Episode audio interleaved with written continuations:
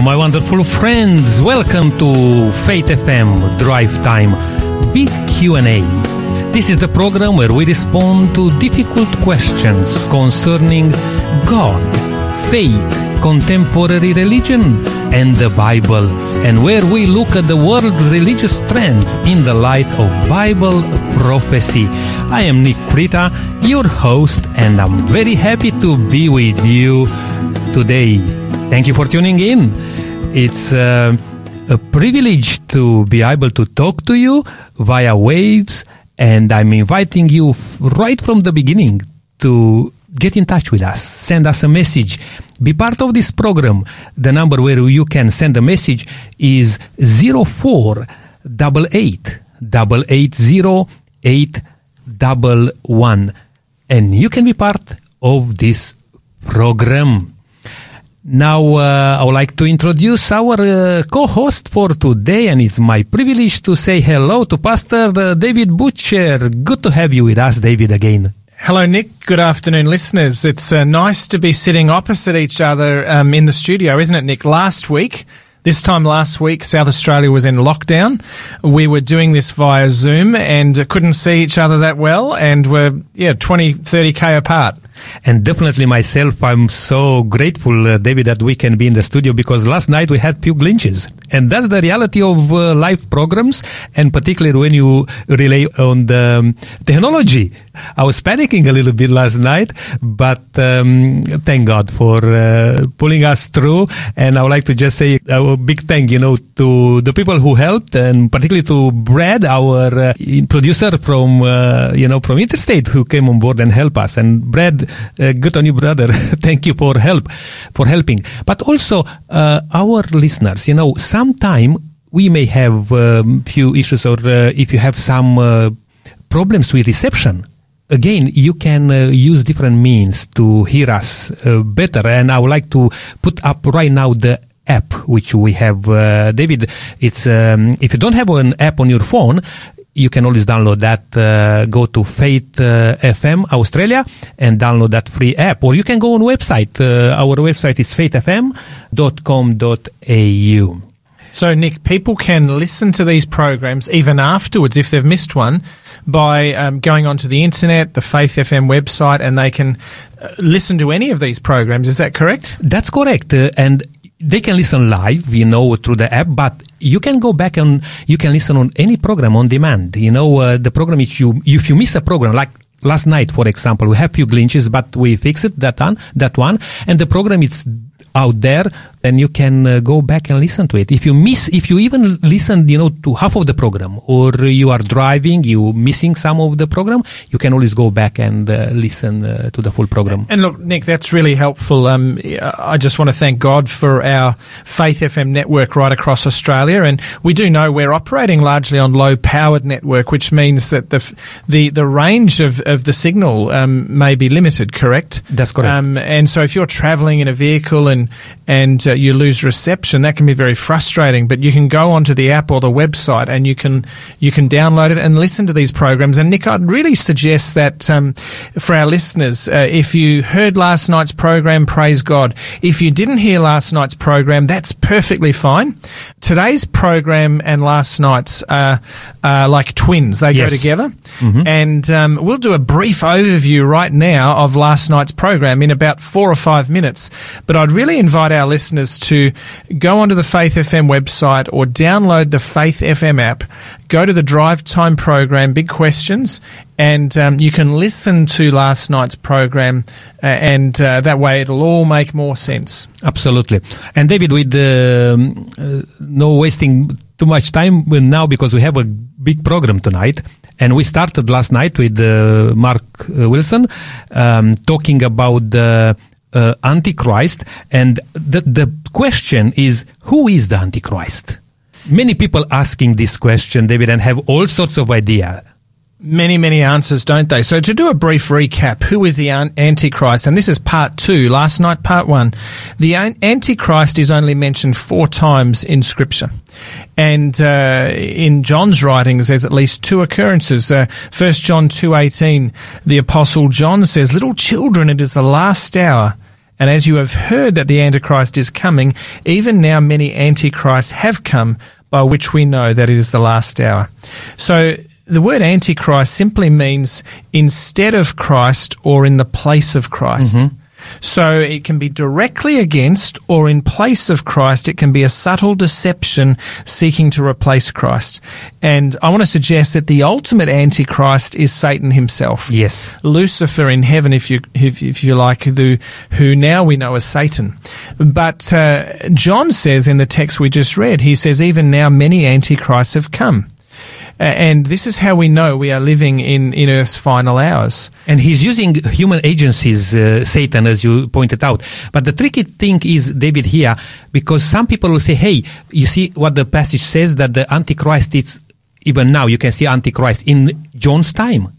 Absolutely. But we are not talking about a persona or something which happened, let's say, in John's time or now. We are talking about here something or somebody who opposed Jesus, or the teachings, better said, we're specifically of God. Looking at what the Bible depicts would be happening in the final days in prophecy, Bible mm-hmm. prophecy. And so there are a number of different, sometimes we may have nicknames, right? We may not want to share what those nicknames are, what people may call us, but the Antichrist, there are various names that can be given for the Antichrist in Scripture, and they are man of sin, son of perdition, man of lawlessness, and the little horn or the beast.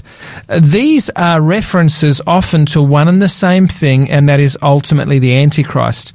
And last night, Nick, I believed you would have listened and presented with Mark Wilson the Daniel chapter 7. Correct, yes. And in Daniel chapter 7, there are four wild creatures that come up out of the sea. There is a lion, there is a bear, there is a leopard, and then there is this sort of monster. And each of these animals represent a different empire in history. And the lion in chapter 7 corresponds with a vision that Nebuchadnezzar had in chapter 2 of Daniel. And the vision that Nebuchadnezzar had was of an image, a big statue. And the head of the statue was made of gold. And that corresponds with Daniel 7, these four beasts, the first one being a lion. Then in Daniel 2, you have a chest and arms of silver, which corresponds in Daniel 7 with this bear coming up out mm-hmm. out of the ocean, out of the seas. Then you have in Daniel 2, in Nebuchadnezzar's vision, waist and belly of bronze. And that represents in Daniel 7, or corresponds in Daniel 7, with another beast, a leopard-like beast. And then you have in Daniel 2, the vision of Nebuchadnezzar of the statue, you have legs on this statue made of iron. And that corresponds in Daniel 7 with this fourth creature that comes out of the sea that is a nondescript, almost like a monster. Yes. And it has iron teeth and claws. And then you have in Daniel 2 these feet that are made of iron and clay.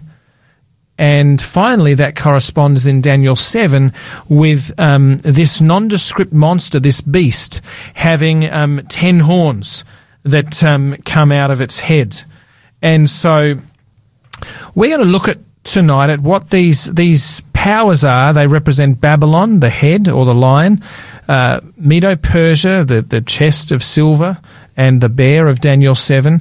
Greece is represented by the waist and the belly of bronze and the leopard-like beast. With the four wings, when we talked about last night.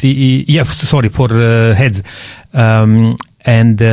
How important was to depict that the history tells you, and the Bible tells you how things happen. Daniel 8 tells us that this represents Greece, the empire of Greece, and also it talks about the first king, which is Alexander the Great. Then following the Grecian Empire, when it fell to the Roman Empire. And the Roman Empire ruled from 168 BC all the way through to 476 AD. It's the longest ruling one of these empires. And each of these empires, Babylon, Persia, Greece, and Rome, told to us in Daniel 2, again revisited in Daniel 7, different symbols but same powers, are all powers, I guess, that persecuted the people of God. And what's remarkable here, David, that when you look at Daniel chapter 2, Daniel chapter 7, to see how that parallels and the importance of this message. Because God is not just telling something, or people wrote in the Bible there, let's say, the vision or the dream of Nebuchadnezzar. This was of an importance for children of God. And it's repeated because in the Bible it says that if it's certain, you know, it will be reminded at least 2 times or 3. And this is the case here. We have this explanation in chapter 7. We go from different, representation there with animals, but it's pretty much telling us the same thing. It is. God is giving a message to the prophet Daniel, who lived in ancient Babylon and lived into the Medo-Persian Empire, 500-600 years prior to Jesus coming. He's giving Daniel a vision, and Nebuchadnezzar too prior, but Daniel specifically in Daniel 7, what the empires that would come after Babylon. And tonight we're really looking at the last part of these visions. We're looking at the 10 horns, and we're looking of Daniel 7, and the 10 toes of Daniel chapter 2. And we know in Daniel chapter 2 that after the 10 toes, there is this rock that's cut out without human hands in the vision that Nebuchadnezzar had, and it smashes this statue of all these precious metals, demolishes it into nothing, and then there is a mountain that comes out of this rock that's sent out of the sky, hurtling towards a statue, and this rock turns into a mountain that fills the whole earth, and that's God's kingdom. So we've seen successive world empires, Babylon, Medo-Persia, Greece, Rome, then toes that are made up of iron and clay. They would be brittle, partly strong, partly weak. And after that comes the kingdom of God. So God is giving us these visions to Daniel and to Nebuchadnezzar, but to Daniel to interpret with God's help, to show us who live right near the end of Earth's history what has already transpired, and which gives us confidence to know what is yet to come. And we're right near those final stages, according to Scripture, of what will take place just before Jesus comes. Now, this topic, David, is very hot because people are interested. Even Hollywood movies are made, with these things in mind. The reason I'm saying this, people are interested, concerned about the activity, let's say, of the Antichrist, or we talk about the mark of the beast and all those things, and those programs will still come up, to talk even about the mark of the beast. Why it's important to identify correctly who the Antichrist is. Last night we talked a little bit about some clues in regard to this. We are going to go tonight a bit more to reveal, what the Bible says in regard to the identification of this power. Nick, it's really important to know who the Antichrist, or what the Antichrist is, because in Matthew 24, the chapter that Jesus gives, telling what's going to be transpiring before he comes back, he talks on 3 or 4 occasions about not being deceived. And we know that the word Antichrist simply means against or in place of. In other words, it could be an absolute front-on attack against Christ, or it could be a subtle deception. And if we are not aware of the characteristics and the clues that are given to us in Scripture, we can be utterly deceived. So last night, Nick, just finishing this review, in Daniel chapter 7 and verse 7 and 8, Daniel sees this 4th beast, which is the Roman Empire. And out of that 4th beast, on its head, there are 10 horns. But then Daniel has a huge focus in the rest of chapter 7 on one particular horn, not the 10 horns, and horns represent powers or kingdoms. Not the 10 horns that are on this beast's head when it comes up out of the sea, but later on there is a little horn that comes up, and this little horn is also a symbol for the Antichrist. And in Daniel 7 verse 8, Daniel says, I was considering the horns, the 10 horns if you like, and there was another horn, a little one coming up among them, coming up amongst the 10, before whom 3 of the first horns were plucked out by the roots, and there in this horn were eyes like the eyes of a man, and a mouth speaking pompous words. Later on in Daniel 7, Daniel inquires further in this vision about this little horn. It intrigues him. So what we're going to do, and what was done last night by you and Mark, you looked at a number of characteristics of this horn. Let me touch on some of them. This little horn arises from Western Europe. It's a little kingdom. It overcomes three political powers as its rise to prominence. It's different from those other 10 horns or 10 kingdoms, just like the 10 toes. These 10 horns represent the 10 toes, I should say. This power would attend an attempt to change times and law. It would persecute God's people. It would be in power for 1,260 years. It would speak blasphemies against God. It arises after the 10 tribes of Europe were established, and it would have a man at its head who speaks for it. Mm. So right now, Nick, people are probably, their heads are spinning, hopefully not while they're driving, but we're going to try and unpack this and give evidence to who this is. These clues, what do they point to?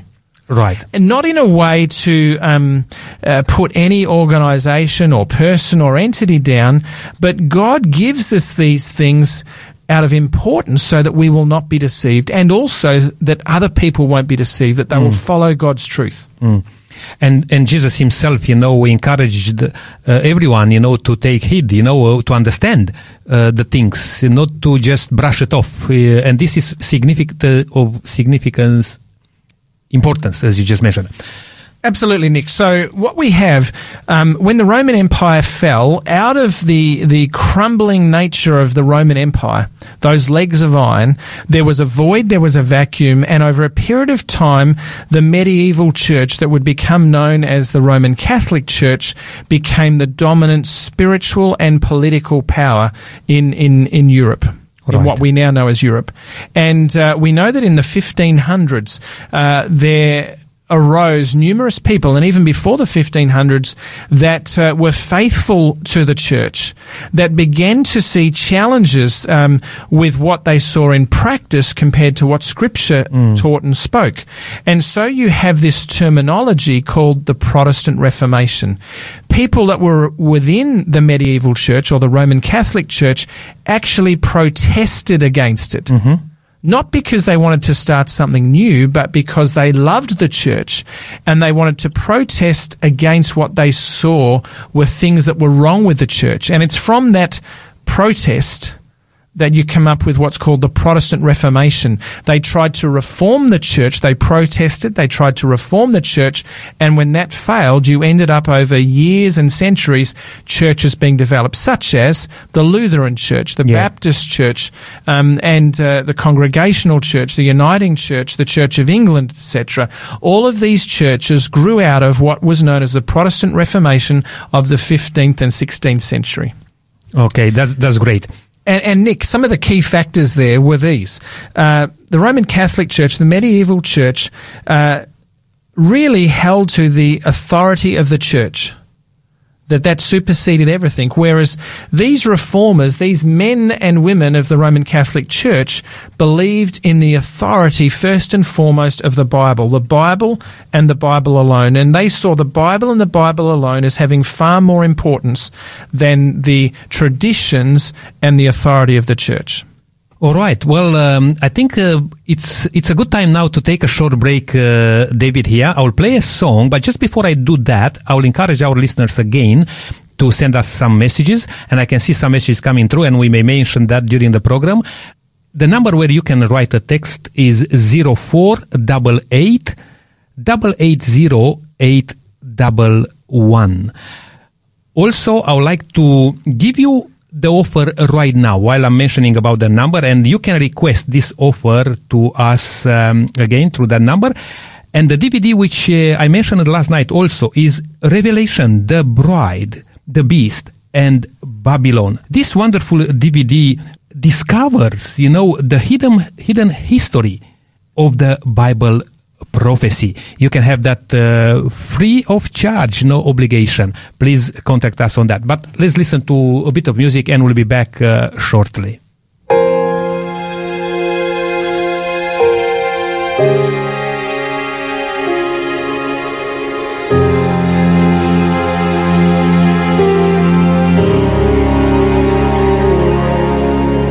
Speak, O Lord, as we come to to receive the food of your holy word. Take your truth planted deep in us, shape and fashion us in your likeness, that the light of Christ might be seen today in our acts of love and our deeds of faith. Speak, O Lord, and fulfill in us all your purposes for your glory.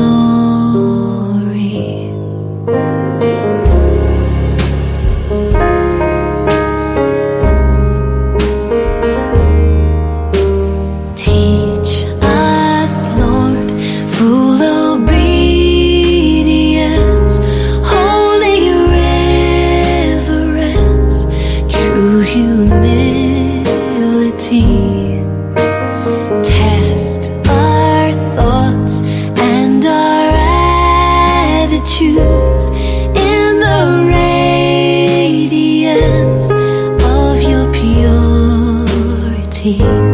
Cause our faith to rise, cause our eyes to see your majestic love and authority. Words of power that can never fail, let the truth prevail over us.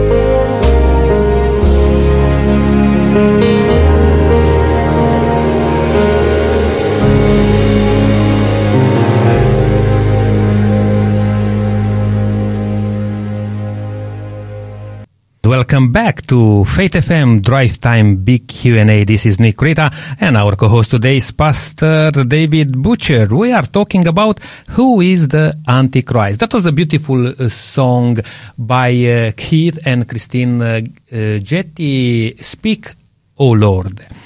Now, last night we talked about 10 clues about the Antichrist, David.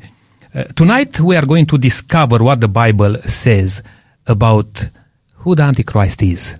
Would you be able to take us through and expand a little bit more, David? Absolutely, Nick. So what we need to remember is that the church in the Middle Ages and all the time through from the 4th century onwards, the church was dominant. The medieval church dominated almost every aspect of life for people in Europe. It wasn't just religion. It dominated almost everything. And it was the dominant church as a result of that, if you like. People didn't have a good understanding of Scripture. I mean, it was before the printing press. For a lot of this period of time, the average person didn't know Latin, which was a language that it was the Bible was shared in. That was for the priests. There was a real differentiation between person that lived in the village and the clergy, the priests. And it was even intentionally restricted. Absolutely in that way. It was. Yep. And one of the key things with Scripture, Nick, in Acts 17, verse 11, the Apostle Paul talks about a group of Christians called the Bereans. He says this, "These were more fair-minded than those in Thessalonica, in that they received the word of God with all readiness and searched the Scriptures daily to find out whether these things were so." So essentially, the Apostle Paul is saying that it is vital that we test our assumptions with the word of God. We don't just listen to things, including these programs. We need to go back to Scripture ourselves. Absolutely. And search the Scriptures to see if what is being said is actually true. And actually what happened during those Middle Ages, 14th, 15th century, these godly theologians and priests began to study the Scriptures, looked at what was happening in the church, and were saying, "Hey, this can't be actually what's happening. This shouldn't be happening." They protested, they tried to reform the church, and it wasn't happening. And particularly, they were often looking at some of the prophecies in Daniel and Revelation. And actually, what actually happened when the Protestant Reformation occurred, basically almost every denomination that grew out of that ended up seeing that the Roman Catholic Church, or the papacy, if you like, was the little horn of Daniel 7, was the Antichrist of Bible prophecy. And that continued for decades upon decades. In fact, even in the Westminster Confession, it said this, "There is no other head of the church but the Lord Jesus Christ, nor can the Pope of Rome in any sense be head thereof, but is that Antichrist, that man of sin and son of perdition, that exalts himself in the church against Christ and all that is called God." Chapter 25, Article 6 of the Westminster Confession. Martin Luther himself, who was considered often as the hero of the Protestant Reformation, along with many others, no doubt, he said this, "Oh, how much pain it has caused me, though I had the Scriptures on my side, that I should dare to make a stand alone against the Pope and hold him forth as Antichrist." So many of these reformers saw, when they studied the Scriptures, Daniel and Revelation, and they saw what was happening in the church, and they looked at these clues, they saw that the Antichrist was the papacy, the Church of Rome, and the Pope, who was its head. Now, this is not to say that in every religion, in every Christian religion, there are not godly people.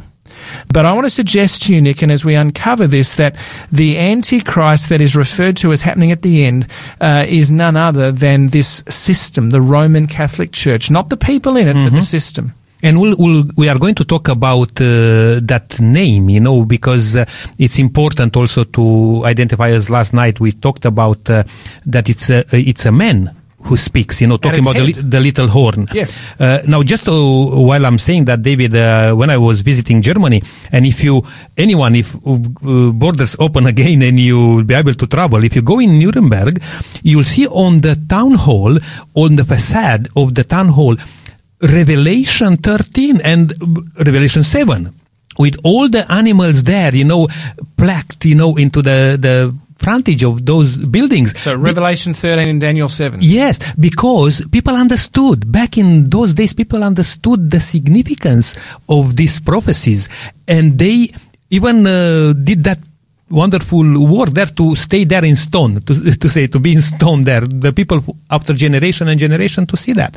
And so I guess, Nick, what you've highlighted, hundreds of years ago, Christians saw this, that the medieval church was the Antichrist, and the leader of that church, the Pope, the Antichrist. It's a false system, if you like. And so people studied their Bibles when they had access, and they found this and discovered this. Now you might say, well, is it bad to should we be pointing fingers? If we look at Scripture, none of us are better than anyone else. Let's say that. But if we look at Scripture, God often rebuked his people. Why? Because he didn't want them to be deceived. He wanted them to come back to him. And God rebukes those who he loves, because he wants them to turn back to him. And we find that in Revelation 3:19, God says, "There as many as I love, I rebuke and chasten, therefore be zealous and repent." God points out who the Antichrist is because he wants no one to be deceived and he wants no one to be lost. Now, that's a very important what you just pointed out, David, because Jesus said to the scribes and Pharisees of the day, even though they were walking astray in various ways, but Jesus was telling upfront, you know, their mistakes. Absolutely. So when we look at Daniel 2 and Daniel 7, in Daniel 2, we're dealing with the time period of the feet, the 10 toes. When we look at Daniel 7, the comparison chapter that is dealing with the same things, we are looking at this fourth beast that comes out of the sea and the 10 horns. Mm-hmm. 10 horns and 10 toes, this final period of Earth's history. And amongst these 10 toes, there would arise, 10 horns in Daniel 7 would arise a little horn. And we're suggesting that this is the papacy or the Antichrist of Bible prophecy. So I guess our first clue, and this is in last night's program, you can go and listen to it, is that this Antichrist power would arise from Western Europe. And I want to suggest to you that the papacy arose from Western Europe. In one book called The History of Christianity, and there are many, the author says this: out of the ruins of the Roman Empire, there gradually arose a new order of states whose central point was the Papal See. Mm. So the Roman Empire crumbled over a period of time, and we know that there were various Germanic, barbarous tribes that came in gradually, and the Roman Empire crumbled. In that that struggle for power of these Germanic tribes, finally came the rise of the Roman Catholic Church. Mm. Even in another, from another source, David says that the papacy is built on the ghost of the deceased Roman Empire. Built on the ghosts of the deceased Roman Empire. Yeah, sitting crowned upon the grave thereof, you know, and this is from History of the Eastern Church. So, Nick, Daniel 7 tells us that this little horn power, or this Antichrist, would arise out of Western Europe. Daniel 7, verse 8 and verse 24. Now, we know that the seat or the location of the papacy is Rome, and it's Italy, right in the heart of Western Europe. So it fits as one of our clues. The next clue that we are given about this Antichrist is that we are told that it is a little kingdom.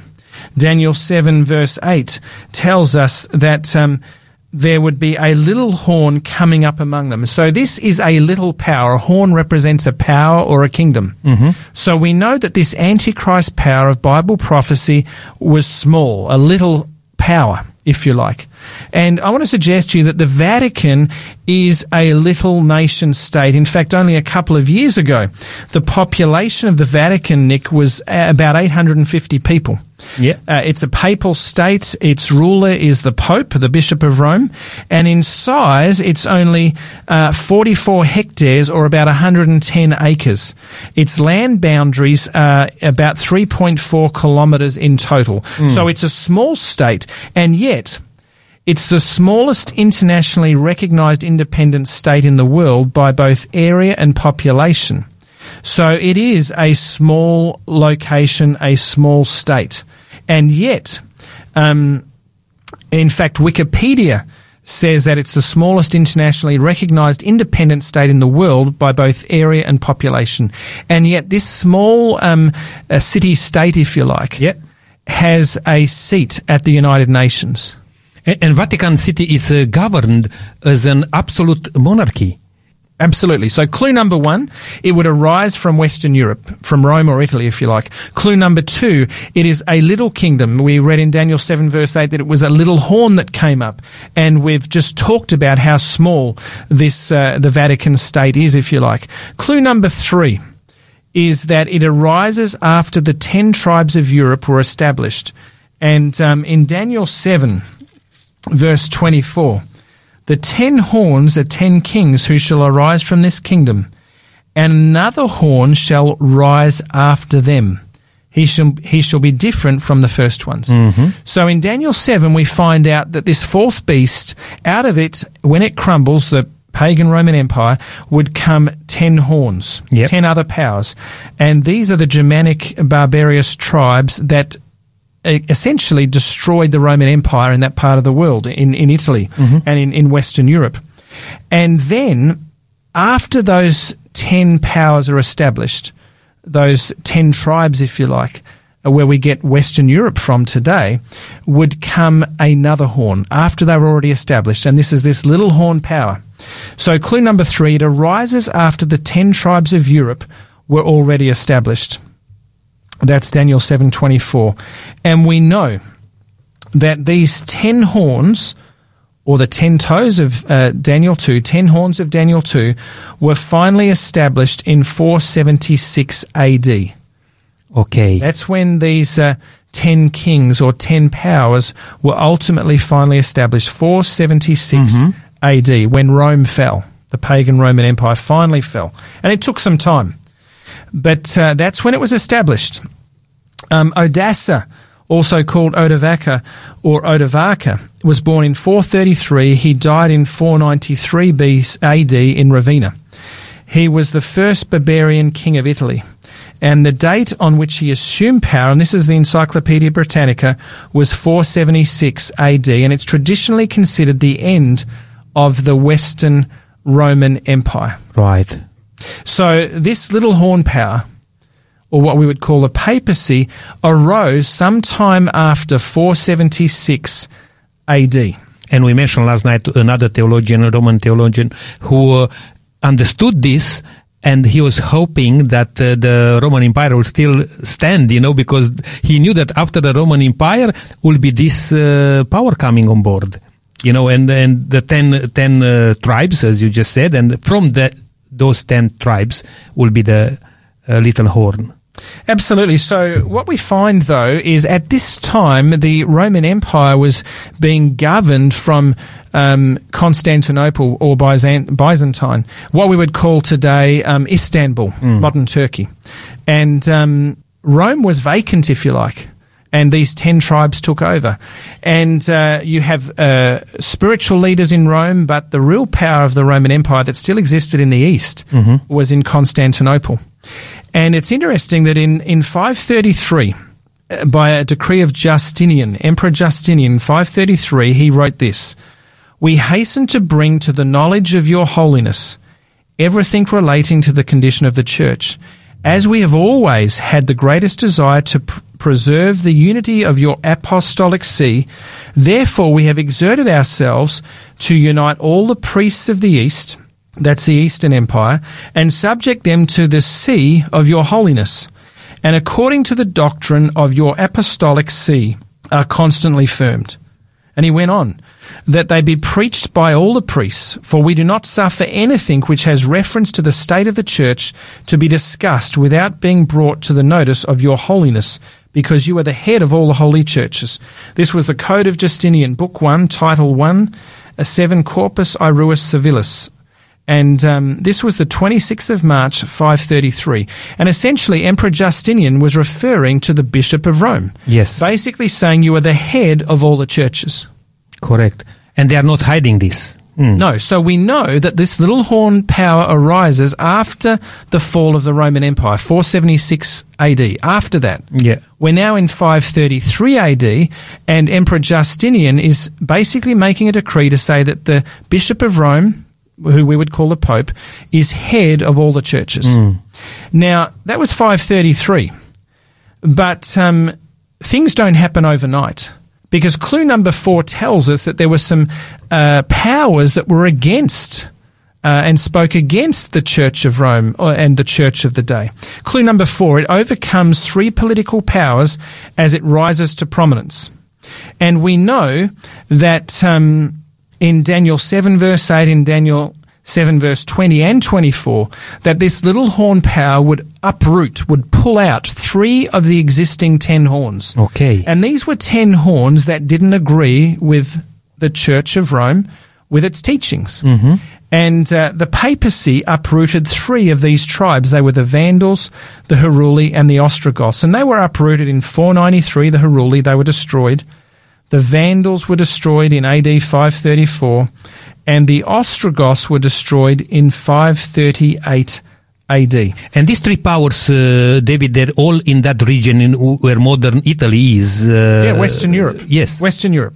And so they were destroyed because they opposed the teachings of the Church.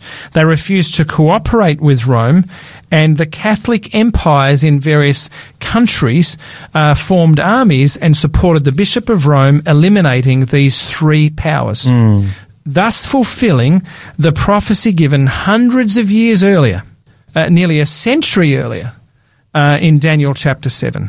Absolutely. I think, this is very important to note this, David. Absolutely. Daniel 7:24, the 10 horns are 10 kings who shall arise from this kingdom, and another shall arise after them. He shall be different from the first ones. This is this little horn, and shall subdue 3 kings.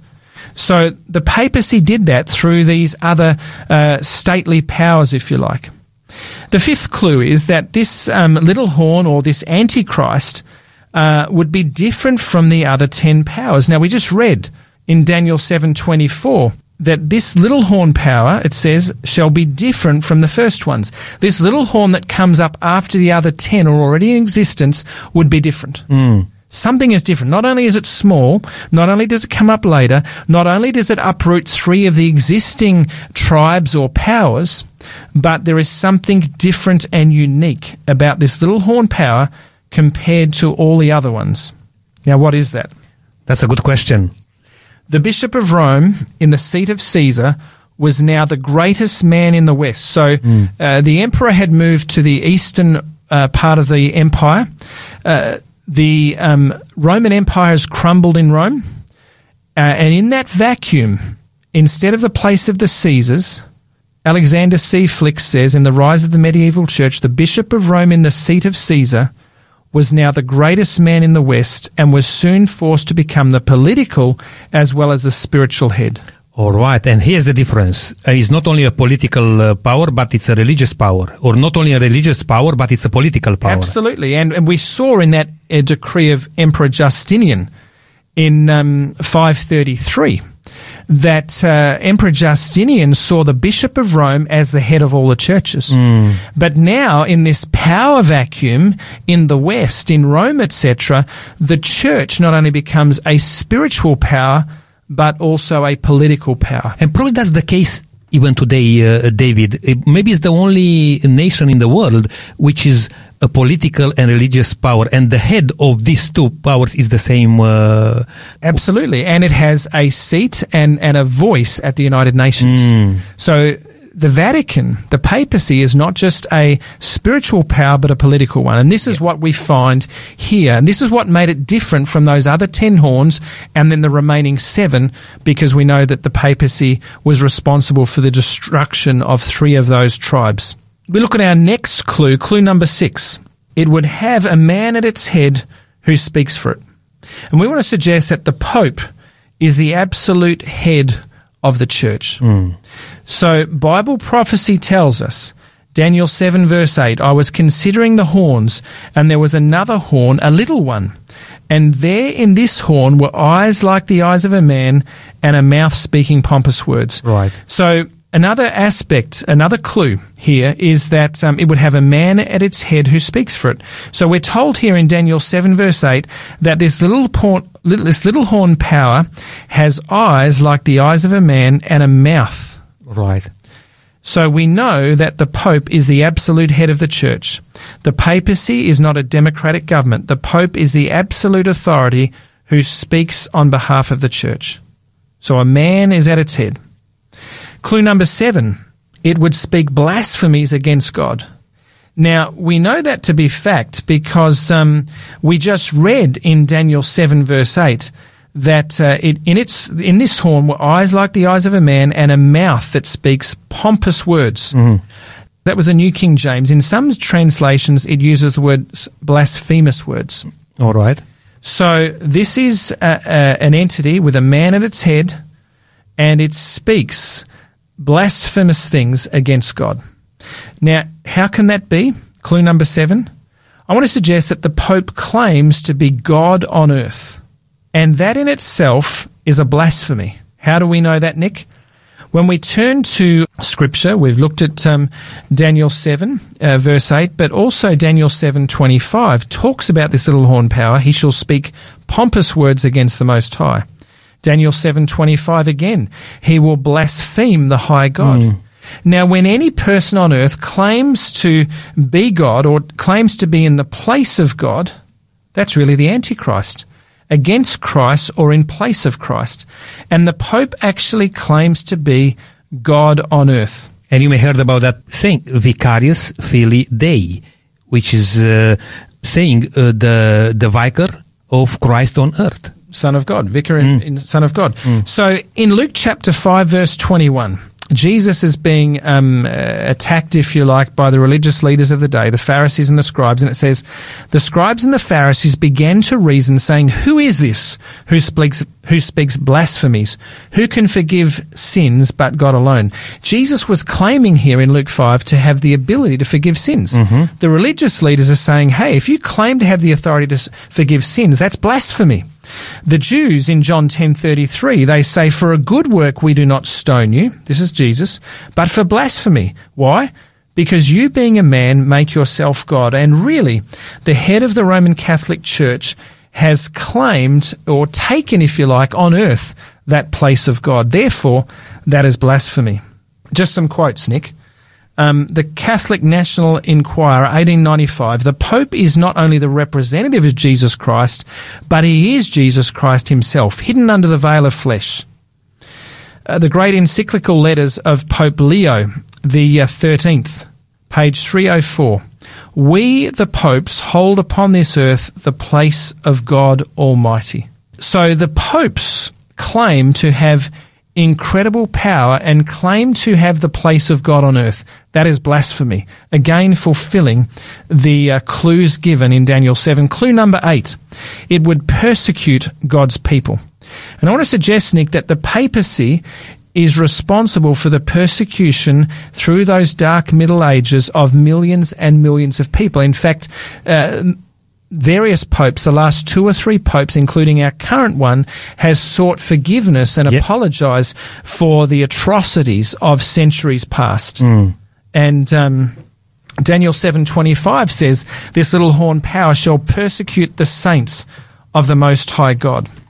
And it's interesting, W.E.H. Lecky, History of the Rise and Influence of the Spirit of Rationalism in Europe, wrote this: "The Church of Rome has shed more innocent blood than any other institution that has ever existed amongst mankind will be questioned by no Protestant who has a competent knowledge of history." Now, 9/11, Osama bin Laden. He was responsible on that day for killing 2,996 people in one day. World Trade Center, the planes going down. 2,996 people died. That's an atrocity. St. Bartholomew's Day Massacre, Nick, on August 24, 1572 in France. The Catholic Church ordered for the destruction of the Huguenots, Christians that didn't believe what the Catholic Church believed.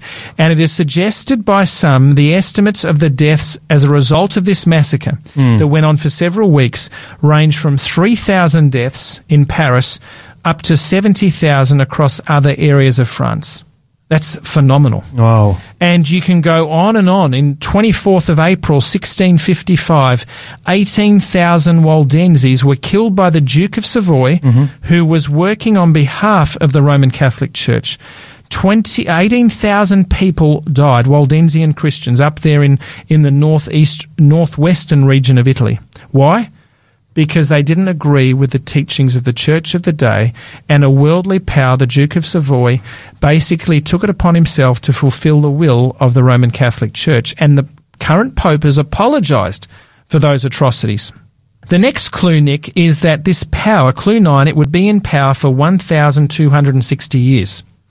And the papacy ruled for that period of time, 1,260 years it had ascendancy for. How do we know this? Daniel 7:25 says, "The saints shall be given into his hand," the little horn's hand, "for a time, times, and half a time." Now, this is code. Lots of symbols in Daniel and Revelation. And in Daniel 7:25, we read a time, times, and half a time. In Daniel 12:7, a time, times, and half a time. Revelation 11 verse 2, we come across 42 months. Revelation 11:3 and 12:6, we come across 1,260 days. And we know that from the fall of the Roman Empire in 476, we know that from 538, when the Church of Rome was given ascendancy, 538 through to 1798, when Pope Pius was taken into captivity, was a period of 1,260 years. And that's an important date, you know, 1798, because that was the deadly wound. That's exactly right. Revelation chapter 13 talks about a deadly wound. So we're given these codes, a time, times, and half a time, 42 months, 1,260 days. These are code for all the same things. In the Jewish month, there was 30 days. A time was a year, 360 days.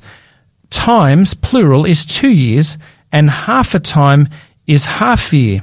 So we've got a time, 360 days, times 2 years, 720 days, and half a time, half a year, if you like, 180 days. They add up to 1,260 days. And we know, Nick, from Bible prophecy that a day in Bible prophecy actually represents a literal physical year. And in 1798, Napoleon's general Berthier marched into Rome and took Pope Pius into captivity. And he actually died into captivity. The last clue, Nick, is that this power, this little horn power, this Antichrist power, would attempt to change times and law. And I want to suggest that the papacy attempted to change God's very law, his 10 Commandments, Daniel 7:25, and he shall intend, in other words, attempt to change times and law. Now, you look at the 10 Commandments that you find in a Roman Catholic Bible. The second commandment, which talks about not making yourself any carved images or graven images, is totally removed. They've removed that. They've changed it. The 10th commandment, because they've gotten rid of the second commandment, is split into two. The commandment of coveting. To still have 10. To still have 10. Because you can't say the 9 Commandments. They've gotten rid of the second, split in half the 10th one into two, but they've also shortened the 4th commandment, the Sabbath commandment. So they've changed the law, attempted to, but also times. Now, what is the time they've tried to change? And that is the 4th Commandment, the commandment that talks about the day of worship, the commandment that says we should worship God on the 7th day. And that's the Sabbath. That's Saturday. The Roman Catholic Church has changed things to try to authorize and sanctify Sunday or the first day as the day of worship.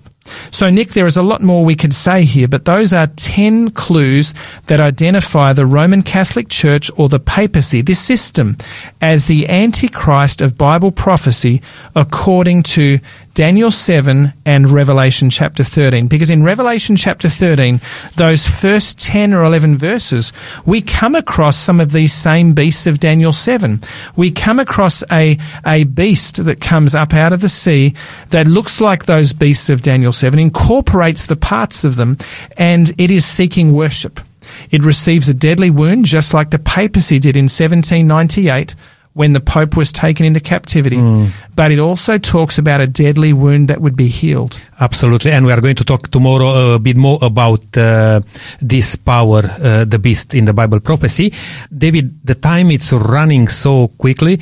I wonder if you could just bring it a little bit together now in few words, and probably even invite some of our listeners, you know, if you have struggles with this sort of messages, you know, because this is what the Bible says. You know, if you have some struggles, you can still contact us. Absolutely. And so we would invite our listeners, Nick, to contact us, and I'll get you to give the number out again.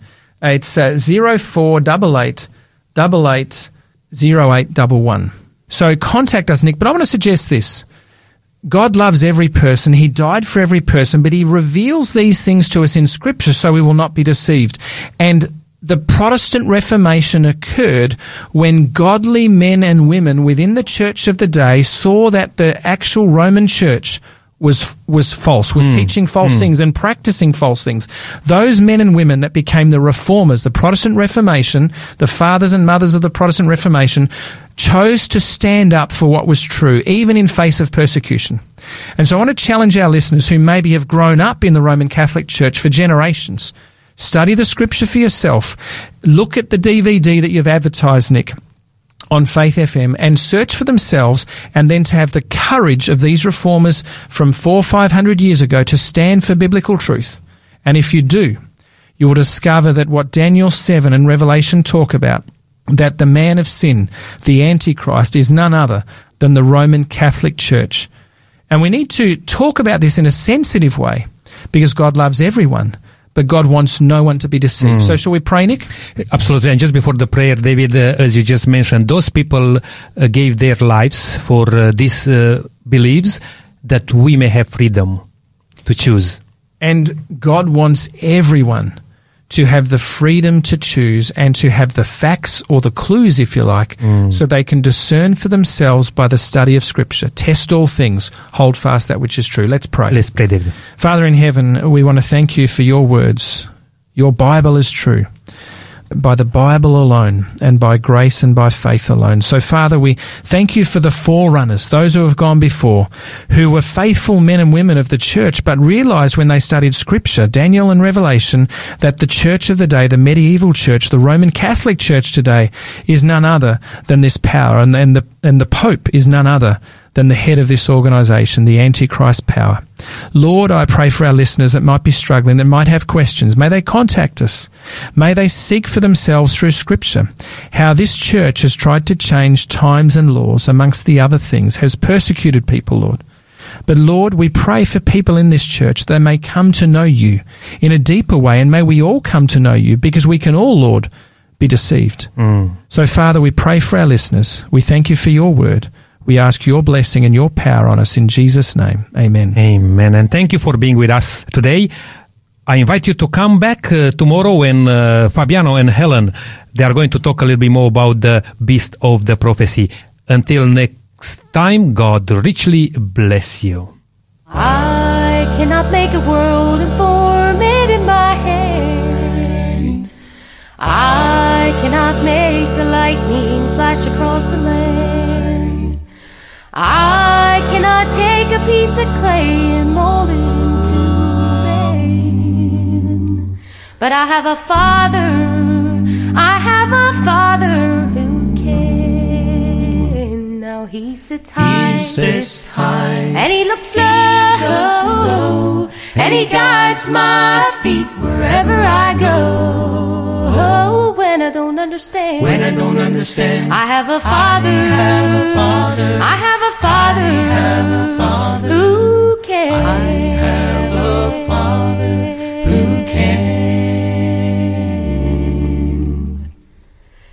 I cannot take a cloud, ascend it in the sky.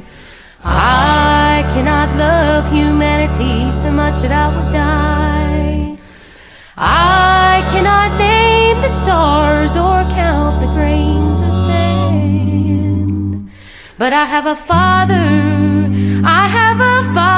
who can.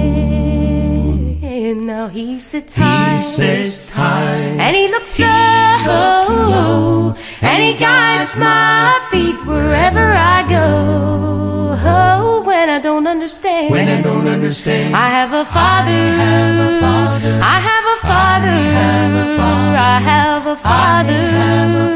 I have a Father.